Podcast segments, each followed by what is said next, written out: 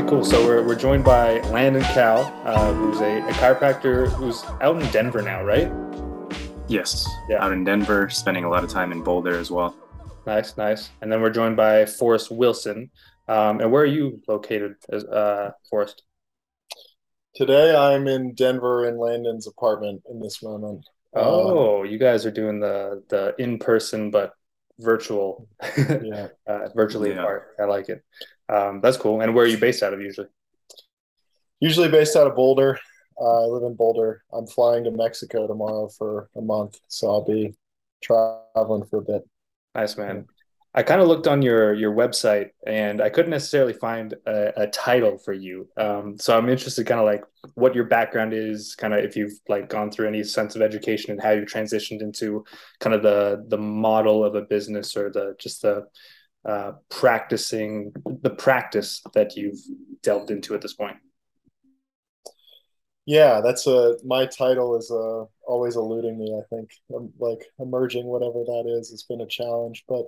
Um, I, I, I support a lot of people doing trauma work and healing work, um, psychosomatic, uh, healing work specifically. So, um, yeah, I have a background in, in functional movement, uh, trained out of, uh, trained with a group in Texas for a while. I guess I'll just leave it there. Um, and, uh, I've been getting support from Nathan and from Landon, uh, recently. My, Um, my deepest curiosity in relationship to training at this point in time is what is it like to be in the body in this moment with, with less and less trauma, having resolved moments that happened in our past that were too much to handle in the moment they were happening, bringing those through to resolution and being more fully available for the experience that's actually happening right now. Um, So I do body work and, and energy work and, and uh, psychosomatic healing work with folks. Um, and uh, I also do this in, in collectives. So I support collectives of people doing um, regenerative healing work. So I could speak more on that. Um, but maybe that's a good enough primer. Yeah, that, that's a solid intro. And then Landon, I know you through uh, doing some functional patterns courses and stuff. And we've, we've talked and communicated online a little bit. Um, but you obviously... Uh, have tied in a lot of the functional movement type of stuff that you've learned into your chiropractic practice. Um, is that, I assume that's kind of still how you're uh, treating people at this point, as a mixture of like adjustment and then like movement therapy? Yeah, yeah. And and it's always evolving, right? Like at first I originally thought that, um, you know, chiropractic could heal every single thing and all you needed to do is get adjusted and you'll be just fine. Um, and I saw the power of that. And then I saw the limitations of that and then wanted to include some functional movement because that's what I was doing for my own body. And so I figured, you know, if I'm to maintain integrity, um, the best way to do that is to teach people exactly what I'm doing to keep my health um, up to standards. And um, hanging out with Forrest has been real helpful because he's been opening my eyes to a lot of uh, different types of healing. You know, like psychosomatic healing. Um, I've always been um, one to combine the best of both worlds or the best of five or ten different worlds and then um, apply what's most necessary to each individual person. And so, um, yeah, I think the heart of it is still chiropractic, which is um, the body basically heals itself. If you allow it to, if you give it the right stimulus, if you give it the right tools, if you remove um, interference in this, um, you know, natural process. And then everything I do is just to support that, whether it's through functional movement, whether it's through um, talking your emotions out, whether it's through um, expressing, you know, your anger instead of bottling it down. Um, and sometimes that means, um, crying. Sometimes that means laughing a lot. Sometimes that means uh, just being totally present. And um, whatever that means, that's that's what I'm about. Would you would you guys? And maybe this is a good question for for Forrest, just to dive a little bit deeper into what you do as well. How would you define like psychosomatic healing? because that's not like maybe a super common phrase people would be familiar with. Um, obviously, like psychic healing or just like psychological healing, people might understand, but how does the uh, somatic aspect interface with that? Yeah. So what I've uh, what I've found is we we store a lot of stories and also energy in our body. Um, so I define trauma as when we have an experience that's too much for us to handle in the moment that it's happening. And so there's residual or there's residue, there's leftover experience. And, and actually the, the experience is still happening in a way, somewhere in our psyche, somewhere in the fabric of our being, there's a moment that's still occurring that hasn't been completed. And this manifests uh, in our psycho- in our psyche, and it also manifests in our body. Um, so we can heal the body through the mind, we can heal the mind through the body. And I've always been fascinated by this um, mind-body connection. So technically you would say neuropsychosomatics, brain, psyche, body.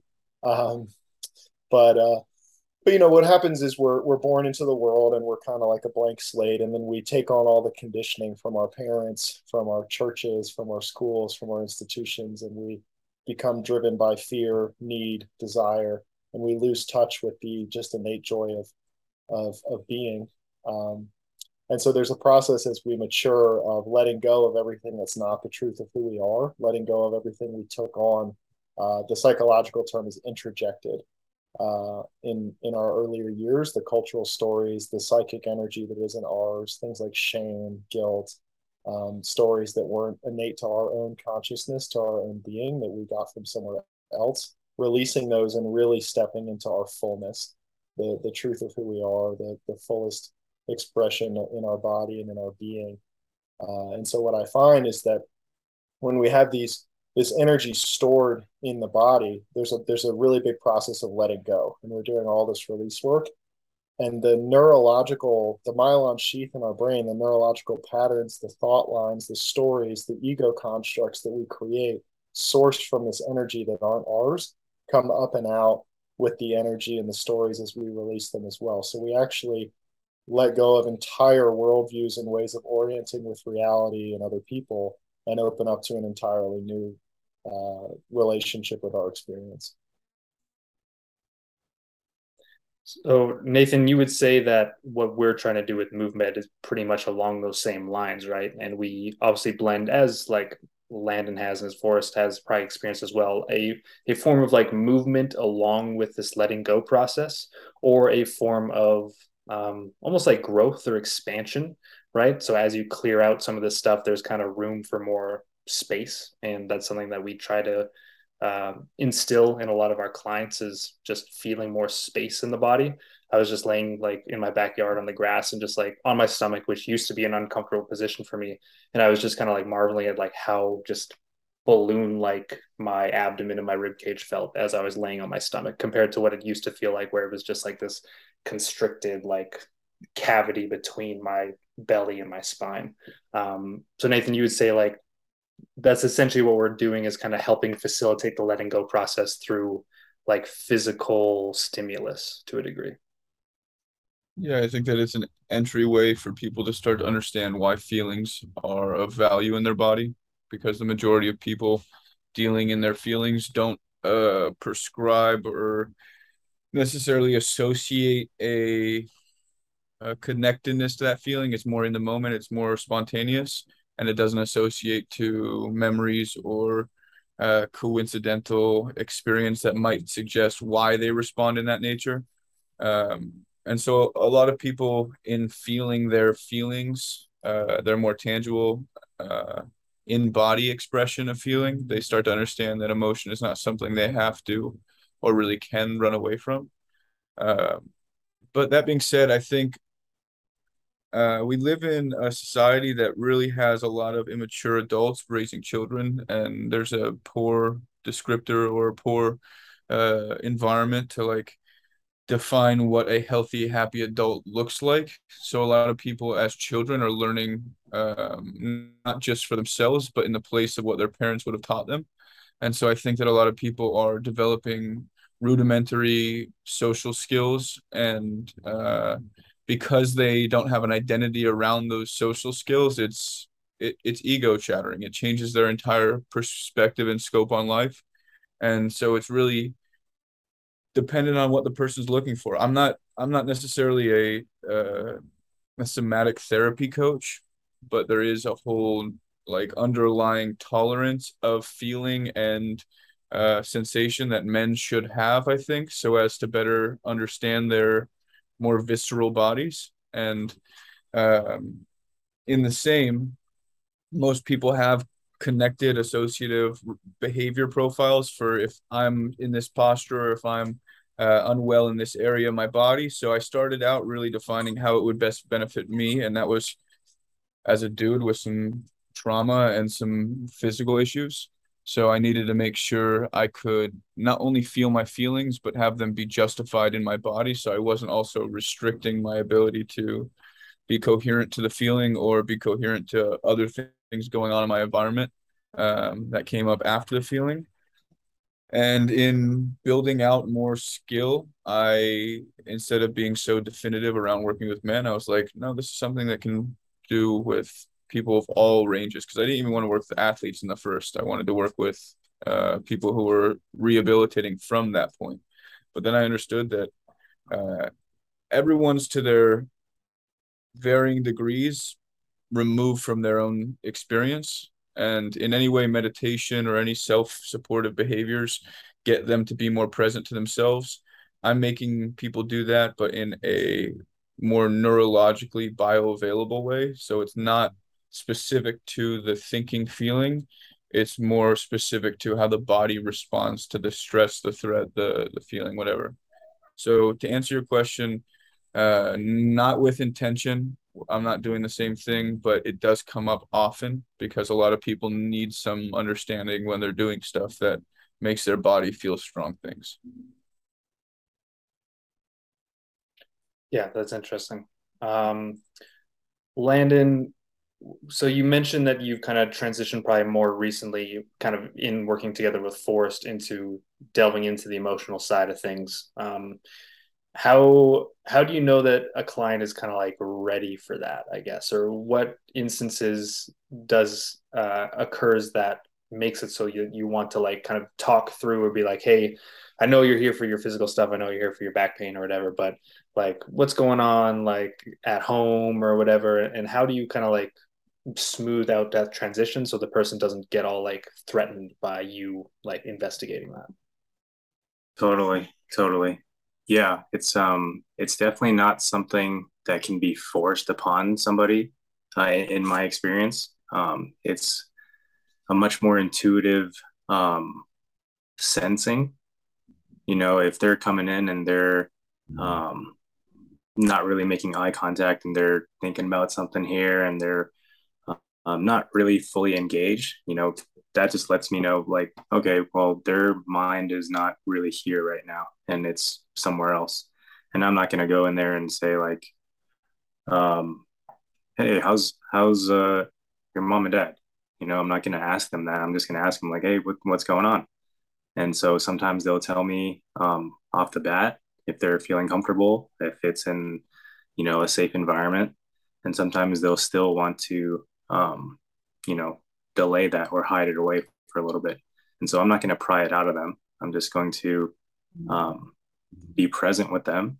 And I'm going to clear my space and my energy and allow that uh, possibility to exist. And if they're open to it, when I just ask them another question, they'll start diving into it themselves. And so it's usually not like, today we're going to work on your relationship with your sister. You know, it's usually just like, hey, what, what's up, man? Like, it seems like you're a little bit off. Like, is everything okay? Um, and then what has, what, what's been profound is like, um, as we're doing some of these like cueings, or even when I'm doing myofascial release, there'll be this sense of um, almost like a like a magnetism when I put my hands on somebody's body. And it's like everything is telling me to go towards here, go towards here, go towards here. And then as we start to do some deeper breathing, and as we start to do some, um, you know, physical releases in the body, there will be something that happens that, um, that I don't even really fully, I, I can't even really put it into words, because it's like, I don't really know what's going to happen. All I know is that we're working together and it's guiding us through this energetic, emotional release. And sometimes, um, you know, m- many times, especially recently, it's been showing up as this like rhythmic pounding and guiding of this energy up and out of the body. Um, and then, you know, after a very emotional and intense uh, release, you know, we hold the space to talk about like, what the fuck was that? Or like, what, what was your experience? You know, how did that, you know, what was that?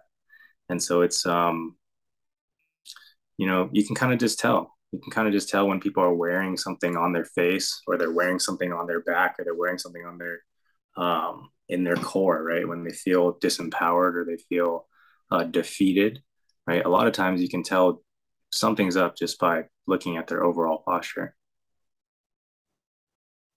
Yeah. Yeah. That's, um, but, uh, I know Forrest, um, does a lot more specific work into, um, processing emotions and deep traumas through um, conscious awareness. And maybe you can explain a little bit more about like that side of things. Yeah, thanks, Landon. I, I, what's interesting for me hearing you that I really want to point to is I'm really passionate about freeing what's underneath the stories and under the emotions. So we have the energy that's trapped underneath the story or the emotion that I actually, um, I really keep people out of the mental processing and talking about our feelings so much. Like, uh, it's not like a talk therapy thing, because, well, I, I don't need to go into why that is, but what I'm really interested in doing is getting to what's underneath the stories and the symbols and actually liberating that energy. Um, what I find, uh, and, and in what Nathan has even helped me discover in the work that we've done together is that, um, like so many of us are walking around in fight or flight mode in day-to-day life, and we're not aware of it. We're walking around in this stressed out, like tunnel vision state, eyes darting all over the place, um, orientation with reality. And um, there's a, I'm feeling a lot of care as I say this, but there's like a lack of feeling of safety in our bodies. And I dream of a world where like every body feels safe. There's a very distinct difference. For example, if you go into your mind and ask yourself right here, right now, in this moment, am I safe? You can intellectually answer that question and say, yeah, I am. But it's completely different to actually let that in and to allow the feeling into the body. And it can be really challenging for a body that's been in fight, flight, or freeze, or or flee, you know, all the different F's, um, for, for many years and even decades, to really let in the feeling of safety. And, and just speaking from my own experience, um, it's been really challenging because it's actually new territory for me. That's the difference, is it's not just unlearning the fight or flight or trauma. It's actually, wait a minute, what is it like to orient with reality? Nathan said recently, um, you know, the new growth edge is how comfortable can we be, can we be by, as we're getting increasingly comfortable. Like, that's actually uncomfortable for me to be comfortable. And so there's a fleshing out of what is my life experience and, and relationship with the world if I just feel fundamentally okay and safe, and like I can uh, widen my vision, let in my periphery, relax into the moment and let go. Um, and, and, and in that, everything that we're carrying in our body that's in resistance to that is going to come up. Any parts, any parts in us that feel unsafe, any constrictions in the fabric of our being, any adhesions in our body, these are going to come up and, and start kind of screaming in a way and going like, wait a minute, blah, blah, blah, blah. Which isn't English, but anyway. Um, yeah, I'll just stop there. That, that feels like enough for now. How's that to hear? So I have a something I'm not sure how I'm going to phrase just yet. The thing that I've always had an apprehension about psychosomatics or therapy in general is uh, trying to objectify the aspect of recovering through feeling is oftentimes, especially with men, because for whatever reason, we're not really received super well if we take a strong stance, usually on an emotional on emotional topic. But what I experience most most often is men try to make space or try to make careful the presentation of feeling or dealing with feeling. And more often than not, especially for dudes trying to recognize how they feel, because it's not something they know how to language as well as women usually, uh, is usually it becomes embodied or intensified. And it goes one of two ways. They either get confident or they stick to that like intensified pattern, or they get small from feeling intense all the time and making other people feel whatever degrees of affect they have. And I think in the same light, uh, using language that targets bland feeling instead of targeting the specific intensities, like your heart starts racing, you start a cold sweat, you start to lose your ability to reason or rationalize through the feeling, like the specificities of intensity. I always got frustrated with yoga language around this kind of stuff, because for me, I've done a lot of therapy in my childhood. I've dealt with a lot of like talking through my issues, but some people just don't have an only uh, thinking body. There's some degree of uh, intensity that needs to play out in a physical fashion so as not to allow for that person to, I don't know, uh, fight themselves and fight the feeling. And it doesn't necessarily need to be vicious or aggressive, but when intense feelings come out, there does need to be a, a release or a d- degree of like physical outlet. And that's where I think muscle and like uh, certain um, like male habits should be like focused around physicality so as to manage that. Uh, because there's a lot of socialization that comes with doing something that's physically bonding.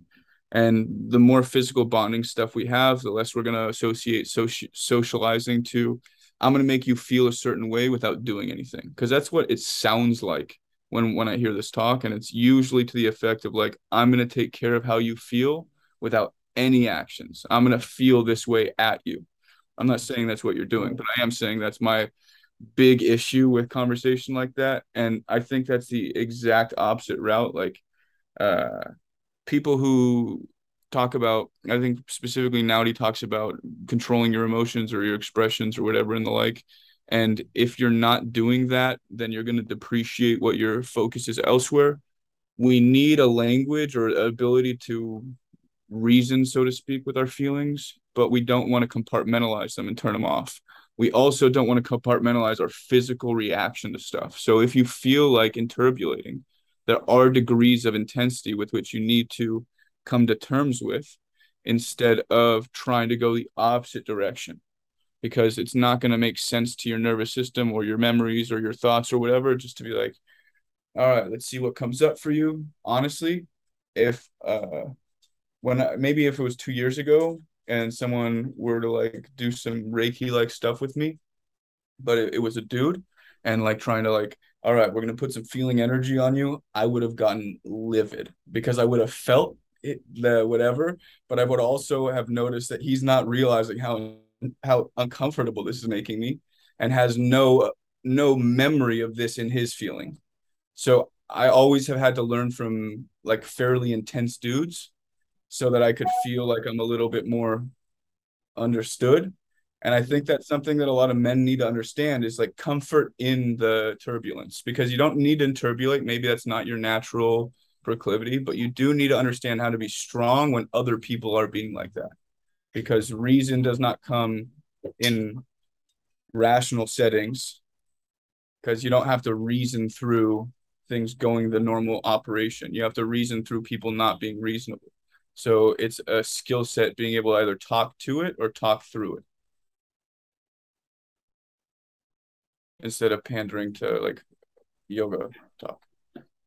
So, so one way that it could be interpreted, say I'm a man and I'm thinking, okay, well, I just need to like go hit some shit really hard to to deal with my emotions. And there's obviously some some potential truth to that, but are there Are there other ways um, that that can like show up or be utilized without it having to be necessarily just like an, an angry, like as hard as I can uh, totally production thing? Music and dance are those immediate things. Martial arts would be another one, or sports. And they're, they are violent respective of the intensity of inputs. And that's what I mean. Like if you're going to not be well trained with intensity, so sounds coming at you, you're feeling new things, you're experiencing a little bit of like, I want to perform here. So there's some uh, motivation or uh, adrenal response. If all that's happening at the same time, but you want to maintain a focus, how are you going to do that if you have some invested interest there, if you don't have a control on your physical, emotional bearing? And that's really what I think human human beings, not just men, not just women, uh, we look for the most rational creature in a time of lack of reason. So the person or creature that can manage themselves and allow for us to mirror ourselves off that individual. Because we're not going to look for the best answer. We're going to look for the calmest individual. We're going to look for the person that allows for us to be like, oh, okay, it's possible. I can I can chill out. I can chill out here. Because that's, is that not what f- this whole fitness industry is? You see an example of some dude being like, all right, you can do it like this, and I'm going to show you how to confidently do it and make some language up about it. Then they do it over and over and over, and then people are like, I'm not even doing something I think is the best thing fitness-wise. I'm accessing a part of my accessibility. I'm accessing a part of, oh, maybe I'll allow myself to do this because I'm doing this, or maybe this is like a, t- uh, a degree of letting go that a lot of men have never done. Rope flow, for example, is like the most letting go physical thing I have ever done, because it's not it's not doing anything for me relative like my direct immediate application, but I feel like it's nice to rhythm through it and process some of that sensation, and then afterwards I'm like, okay, I did something and I didn't have to hyper-interbulate. It's not a warm to, warm up for me. It's like cool down. It's like a chill, dude, relax. Mm-hmm. to, to me that that sounds a lot like um what I've been calling kinesthetic processing, where it's like you're just allowing the, I, I know that you have talked about the many different brains in the body, Nathan. You know, you, you say um, there's a brain obviously here, and I think you said in your stomach, um, in your hands. Sure. Um, and and what I've been finding really, really interesting, and I think it goes um, pretty parallel to what you're saying, is this idea that you don't need a whole bunch of words to describe or to process if you can just allow your body to do the processing, and you can just be in it, you know. And sometimes, like when Steph Curry hits a three, it's like, let's fucking go. Like he's in the moment, he's in the moment and he's feeling it. And then in, in other times, you know, when, um, you know, if somebody shoves you on the basketball court, you're like, what, dude, I'm right here. Like what? I'm fucking right here. And right. It's not, you know, it's not like, um, you know, there is a sense of, of competitive threat, which is, you know, in the game of basketball. And it's not like I'm getting overly uh, violent and overly stimulated to the point where I'm like, let's fucking throw down right now. But it's like, no, I'm I'm meeting this threat here. You know, I'm willing to uh, stand where I am right here. I'm willing to defend myself. I'm not going to attack you. But at the same time, like, let's fucking go. Right. And so it, it, is that similar to what you're saying? To a degree. I think that's more like, uh, uh... So the, the rationale of uh, being able to manage around, I mean, essentially when anyone's responding to something or reacting to something, they're reacting in a way that they're processing and most everyone else is not. The intensity of the the vibe, so to speak, or like the rate of alteration, uh, yeah, uh, alteration, no, not alteration, altercation, excuse me. I was like, I know this word sounds weird when I'm saying it. Uh, the rate of altercation is going to determine like how frenetic people are, how intense people are. But movement is building out a foundation of parasympathetics, not in like a, a vague sense, but like there's a definable degree of physical like mass, biomass in certain areas that if it's properly connected, that is, if it's well connected to your, your brain neurologically, there's good sensation or good feedback input output wise, then that tissue is going to be essentially a buoyancy or stability measure that doesn't interface with your thinking mind. And the more you have a limbic response to things without having to process it in a contextualized or uh, neocortex born way, you're going to be responding in the same way a dog responds, in the same way a kid responds. Before words, there is feeling. It is just the way our id brain, we call it like a reactive brain. It is so much more simple than that. It is our assessment brain. It's our, if you ever read Blink by Malcolm Gladwell, it's the brain that w- that processes all the information that our newer brain starts to organize after the fact, or put language to after the fact. Um, in in old ancient practices, I'm not sure. I'm, I keep forgetting because there's so many different things that I've I've like come across in this respect. But there's a, a philosophy of body intelligence, and it's not the it, kinesthetic awareness is essentially what it is, because we do process, and th- that's how babies are the most effectively taught, having some degree of kinesthetic process, an environment wherein they can all kinds of resourcing, like textures, colors, uh, whatever. Um, we build out the ability through, we kind of uh, call it meditation, but meditation is a simplified form. It's a removal from all the busyness. I'd rather have there be a full commitment to the busyness with retaining a central focus, or a, a self, a selfish orientation. The more self-orientated someone can be, the less they have to focus on what's going on in their head. So it does require a degree of defining a healthful selfishness, one that allows for you to be of self, from self, but not necessarily all about self. And if you can determine your behavior from those environments, you can start to perceive how other people are responding to you, as opposed to responding to people in the way you reacted to how you thought they re- responded to you. So starting to become less poked and prodded by the environment, and more aware that uh, your feeling in your brain and body are disassociated, or at a disalignment more often than not, to appeal to what people are expecting of you, less so what you're experiencing of yourself. So maybe they don't want to see a bitter face. Maybe they don't want to hear anger. I definitely didn't grow up caring about that. So I have some antisocial behaviors that I grew out of, as opposed to growing into social behaviors.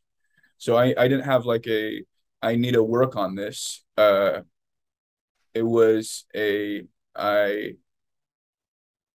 um, I had a defensive mechanism that worked for me, or at least gave me some confidence when I wasn't socially secure. And then I worked into making those things not make me feel bad when I was doing them. And so I built out security, less than being reactive, more than being, I'm going to make some boundaries or create some space when I'm having a conversation or an interaction. We'll let you know what I expect, because I have these things I'd like for myself. And then whatever you're willing to provide is what I'm going to observe and then create my reaction to. Instead of being like, it all needs to go me being comfortable the entire time without me figuring out why it is I was uncomfortable in the first place. You know, Nathan, hearing you, I think one of the things I've been doing recently is distinguishing between feelings and sensations, because the the thing we're trying the thing we're trying to get to is actually, can we just have the sensations and be in contact with them as they are, without the story and judgment top down put on top of it? Yeah. And so it's like, how much of my experience can I let in without interfacing, and most of the time protecting myself from my experience through thought, which can be in the form of emotion. And so, it, so pulling all that up and out, how much can we interface with sensation without the story? Totally. Yeah. If you have difficulty registering sensation, there's probably some processing there. And if you think about a more tangible framework of the story we tell ourselves, Uh, you were talking about earlier that we all have a degree of trauma underlying in our nervous system. The I don't know, remember which, um, uh, it's an Indian religion. I'm not sure which one. I think it is Hinduism, but I'm not going to say exactly. Uh, samskara, the scars underneath the surface of our skin. Uh, they are the associative, like, nervous traumas that you walk around with that maybe no one can see, but you feel all the time, and they're more tangible to you than if you had something on your skin. Uh, that's the orientation I think uh, is most prevalent in, if you have a ton of samskara, it's going to start to show in your most feelings, uh, subconscious presentation, your fascia or your thinking suit. And so if you, and for me, I wore it on my face. I was like either very serious or very intense in my face. And it would translate as like intimidating or some degree of whatever, but I got super comfortable not making other people comfortable without knowing about it. And then when I started to uh, really organize, I want to improve on this, then I was like, I don't like making people uncomfortable.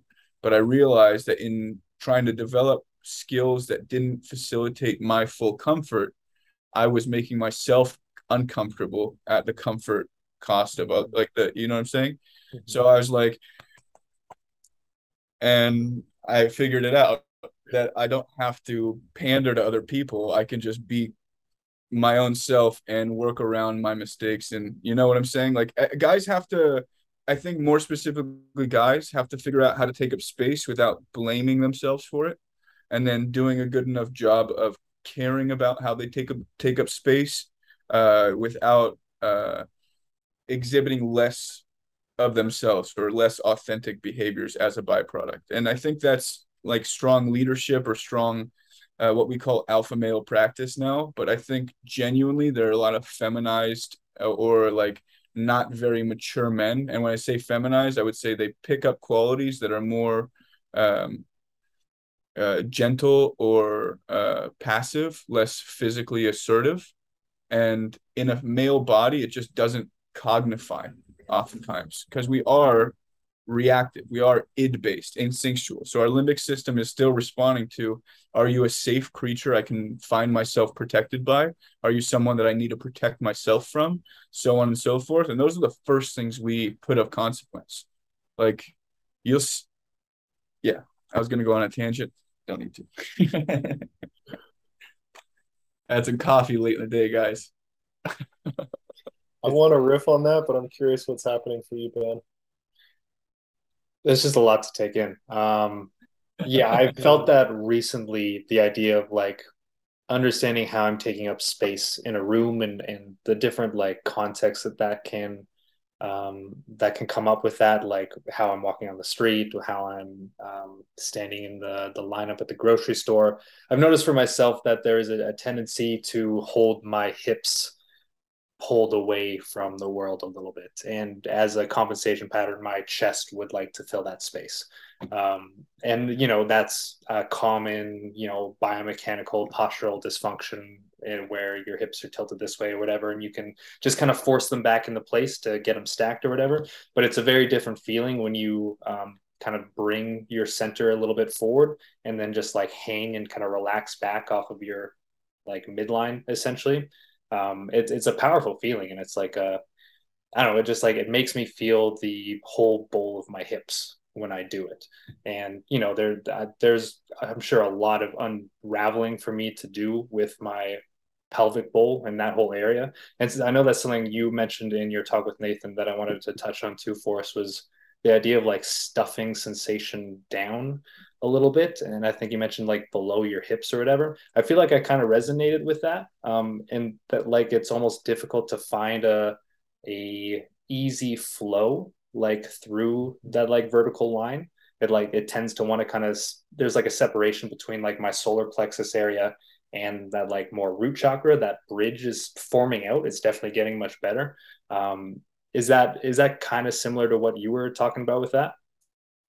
Totally. Yeah, absolutely. I mean, I um, I stuffed so much down. I didn't even know this had happened, but I stuffed so much down over the course of my life that at some point I basically couldn't even feel my legs anymore. Like, I mean, if you dropped an elbow into me doing body work, I would certainly feel that. But I had, um, and this is where the really an understanding of trauma is so important. But I had experiences where I had a shock. I had a shock experience, and it and I didn't process it in the moment that it was happening, and so it was still happening in my legs. And and through consciously bringing my attention back into that experience, like what happens is for a lot of us, this is psychosomatics, right? So we have an experience. Let's say for me, my experience was I accidentally shot a gun when I was an early teenager. I didn't hurt anybody or anything, but I accidentally shot shot it, and it was shocking for me. And when I did it, I was reprimanded right in the moment that it happened. So I had this big shock wave go through my system, and then I had this total shutdown of my experience because it was like, I shouldn't have done that, and I, I locked all that down into my body. And then I didn't have enough capacity at the time to process this. So what we do in our psyche is we wall that whole experience off in a in the shadow, in the unconscious, in the back bedroom of our mind. And, and we have this experience that's still happening in the body with a memory that's in the mind that we're not allowing ourselves access to. I'm just taking a breath here because I know we're talking about things that can bring stuff up for us. So I'm just creating a little bit of space. But what I, what ultimately I've been able to do is, in the presence of um, some other people holding me, bring my awareness back down. And there's been, this is not the only thing that's been in my legs. I mean, I've got lifetimes of stuff in my legs, but bringing my experience back down, the memories came back and I remembered it. And then there was, from the place of resourcefulness that I have now, a capacity to actually complete the experience in a way, in the sense that the the Forrest in me in that moment felt the love and care and forgiveness and compassion that I actually needed in that moment to go, okay, I made a mistake. No one got hurt. This is okay. I'm not going to do this again. I've lived and learned. I can move on. But I wasn't there up until that moment. I was still in, holy shit, I shot a gun. I could have killed somebody and I'm getting screamed at. That was the state that I was in, as opposed to actually having it complete. And then as it completes, there's actually that whole experience kind of dissolves and falls back into formless. And so it's not happening in the body anymore. It's not happening in the psyche anymore. It's not happening in being, in, being anymore. And now I can feel my legs, right? Woohoo! Celebration. Uh, and I can actually receive sensations in the moment that are not through a lens of that unprocessed experience that was still happening in me. So now that that's dissolved, I can receive an experience, but it's not coming through my past in a way. It's just coming through more purely and in a way that I can actually cohesively interface with it. So that, yeah. So. Have you shot a gun since? Yes. What was that like for you?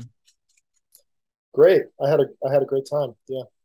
But it's interesting, that wasn't triggering for me, but I heard, like, having someone say that there was a shooting in an area I was in was really triggering for me. So it's not necessarily that me having a gun in my hands and shooting was a trigger, but, a, and I know we're using the word trigger, but I don't mean it in this way, in the sense of the gun. I mean in the sense that it was instigatory, but there are things that were triggering, and I can't even fathom how many times something happened that triggered a feeling of me not being safe, especially in a scenario where I'm in a, a power to, like, hurt somebody. That's oftentimes when I felt most unsafe. I mean, here I was with a gun and shot it and could have really hurt somebody, but situations where I felt, I mean, I'm six foot four, like a bigger guy, in, in scenarios where there could have been a physical altercation. That's sometimes when I felt the most scared, is like, if this gets physical, I might really hurt somebody, kind of thing. So anyway, that's been dissolving in me and not good. My experience anymore.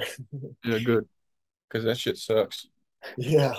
Being scared of your own power is the worst. Yeah, I mean, it literally restricts your output. That's why so many people are so in, like, so seeking, so desperate to have the right answers, because truthfully, in the same, and this is where the psychosomatic is the, the key point or the cornerstone. Uh, if someone doesn't recognize why they do things, they have no reason to do the thing. And why is the most limbic question. It's the question that provokes feeling more than any of the other questions. What, how, when are not feeling questions.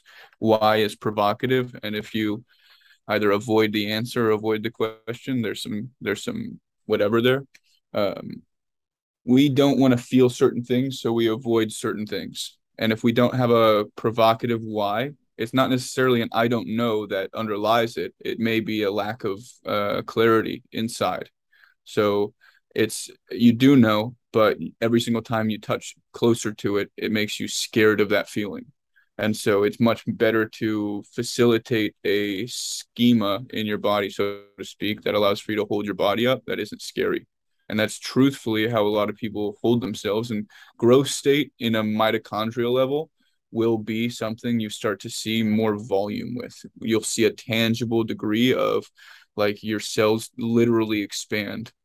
Um, and if you do that over the course of trillions and trillions of cells, you'll see a tangible expansion through your body. The difference being, if you are in a state of uh, fighting the feeling as opposed to encouraging a full, like, I'm okay with this. Uh, there's going to be a degree of fuel and energy expended on uh, maintaining or generating the stabilizing energy or the thinking energy that has you managing your system. And so you don't get to be reactive anymore. You have a full administrative block in your brain committed to, we don't get to do anything that's like these people anymore. We have to do it like this. And so if you're figuring that your body works in those systems, you're essentially saying every single time one of these things comes up, nope, nope, doesn't make sense. Nope, nope, doesn't make sense. Nope, nope, doesn't make sense. And if you organize your brain like that, you're a lunatic. For real. You're going to drive yourself oh. crazy. It's going to be unhealthy. It's going to be uh, like it. I used to throw up all the time because I couldn't figure out how to get myself to feel the way I wanted to, because my environment wasn't safe for me growing up. And so I didn't, I didn't have the ability to let go in that environment. I had the only the wherewithal to be like, I need to feel better. I want to feel better. I don't want this to get worse. So something had to move or something had to let go. So I was never stuck, because I, I was moving around a lot, I think, in some respects. And there was always like, a, if I wasn't, I would feel the injury or feel the heaviness from a young age. So there was a degree of, I knew a, a, a strengthening recourse that didn't involve my brain that I could go to that would give me an outlet. And if people learn how to be physical well, it doesn't matter what it is. If you're playing Frisbee, if you're painting, if you're yodeling, if you're wood, wood, like whittling wood, it doesn't matter. If you do it well in a way that you feel like the picture you had in your brain reflects the sensory presentation of the effort, awesome. You're going to feel really happy. You're going to feel really rewarded, and you'll be tremendously therapized. Work on just getting good at nothing, and you'll find that you're good at everything because you don't judge yourself for all the bullshit in the background.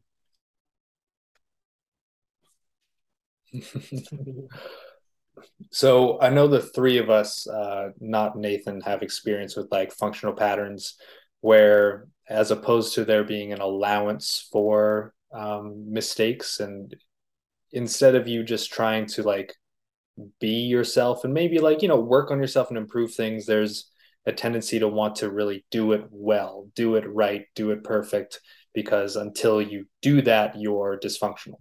Um, and it's not even just like functional patterns. I think the whole fitness industry to a point can like create that. F P might just be a little more of an extreme example of that, but I have clients that have like no idea what that is. And they, I can see them like slapping themselves on the wrist every time they f- notice that they're out of alignment or whatever, that they're a little lean forward. And I've told them just to sit back a little bit. They, they don't like notice and like quietly kind of put themselves back to where they might feel a little more stable. They like reprimand themselves for having fallen out of that stability in the first place, which I would, if you guys have tips on how to like help somebody come out of that behavior, besides just like graded exposure and basic comfort over time, um, I think that would be an awesome topic for us to hit on.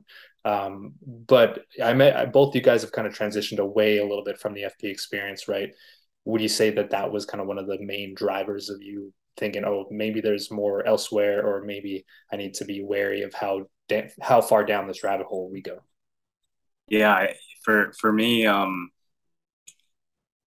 yeah, in, in one sense, I was really grateful to F P for, I guess, exposure into a new paradigm of uh, fitness and, and health, right? And then as Um, I started getting more invested into them and spending more time there and, and really diving deeper and deeper. Um, that was one of the pillars that I just could not align with. You know, like I could overlook a lot of the, um, you know, the marketing and the the way that um, some of their um, higher ups talk. Like I, I, I have the ability to Uh, separate those two for, and listen to what they're saying. And so because I was able to do that, I was able to dive a little bit deeper and actually like harvest the the the fruits. Um, but then to go to the even deeper levels of F P, you really had to buy into that. And I was just like, man, even if I wanted to, I just can't. Like my body just rejects that, and I just cannot do that. And I don't want to do that. Um, and so I started... Um, you know, splitting ways and going a different path. Yeah. Um, I, I, I, I echo Landon's appreciation for F P. I have, I've never met Naudi in person, but I have a lot of appreciation for what I've learned from him and all the, I mean, I've been, I'm fortunate to have a lot of really amazing friends who are F P practitioners that I've learned a lot from.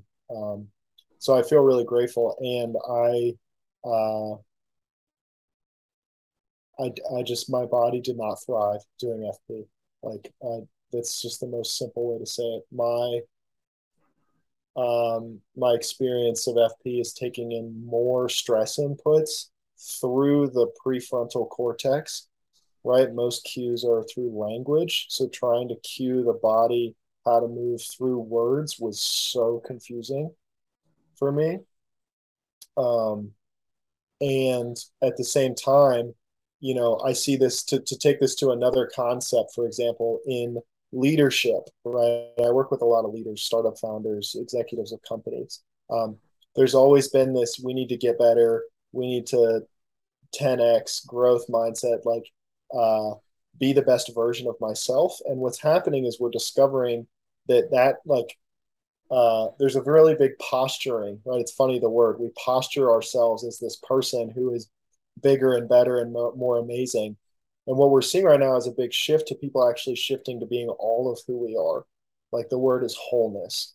And so in that, there's a welcoming, there's really a welcoming of all the aspects of ourselves, right? Because you see somebody who does all the and gets into a position that's that's functionally appropriate. But then as soon as that person receives a stress input of like a call from their girlfriend or their bank account that's not helpful, the whole system crashes. Right. And you're you're actually in psycholo- this is psychosomatic. Psychologically, you're in a different ego construct. Because one thing we still haven't caught up to in modernity yet is actually every human being is a collective. We have all these different personalities. And so, yeah, I'm in my F P body. I'm super confident. I move like a gangster. And then all of a sudden I feel shame and I crash into like, oh, mommy, help me. Like, and my T-spine's in an inflection and I want to curl up into a ball because I've crashed down into a one-year-old. And so the challenge is what we need to do is you wouldn't take a one-year-old and you wouldn't start putting them through hip chambers. That's not what you would do. You would hold a, lo- a one-year-old with care and love and give it attention and be really like you would c- care for it in a completely different way. And so my orientation has been, what body are we in? Because every ego construct is tied to a body. So which body are we in? What's the age of that body? And how does this body want to care? And sometimes that's going to be doing through ripping through an amazing exercise because because that's the place we're in. But sometimes we need soft touch. Sometimes we just need a hand on the body while we feel our uh, energy freeing itself. Um, so I, I say all this because it, it's like I need, more, I personally need, and my clients have needed more robustness and more capacity. Um, and there's a there's a bottom upness that I tend to favor towards of, again, having the experience, receiving the experience fully without top-down meaning making and allowing the experience to, like, really what's happening is things are happening all the time and we make stories up about them afterwards. So if we try and lead with the head first, it's really janky. I mean, it's just really, it's totally inefficient. So head over foot. Uh, Uh, yeah. yeah, so yeah for me th- so for me there's been a big shift to listening to the body, actually befriending the body. What is the body inviting me to notice right now? How, like, the other thing Landon and I talk about all this all the time is we're getting the question of what if the body, I mean, healing is happening all the time, right? If you if you have a cut in your hand, body walls off the, the cut, rallies the immune system, heals it. It looks like it never happens most of the time. So how do we tap deeper into healing that's already happening and see how does it want to flow through the body and the psyche in a way that creates more freedom and robustness and aliveness and vitality and just joy for being alive? And for me, it's less of it's treating, like, think about the names we use as like a, a movement mechanic. Like, I don't look at bodies like cars. right? What if we, instead of looking at a body like a car that needs to be taken in for oil change every once in a while, what if we looked at it as a robust ecosystem that's alive and breathing in this moment right now, and we tend to it the way we tend to a garden or a baby? Like, that's the relationship with the body. That's yell at it. I'm kidding. Yeah, right, exactly. Okay, I have to get going. I have to get going. I have a client right now. Sorry to cut you short. No worries, no worries. Um, yeah, we'll we'll have to chat more, um, and we'll we'll get more into uh, like any questions you guys have about movement stuff in the next one. Yeah, but, please. Um, yeah, that'd be awesome. That would be amazing. Yeah, thanks for stopping by, guys. Um, it was awesome, uh, awesome to chat. Have a great weekend. Appreciate you both. Yeah, see you all. That's really good. Thank you. Later, homies.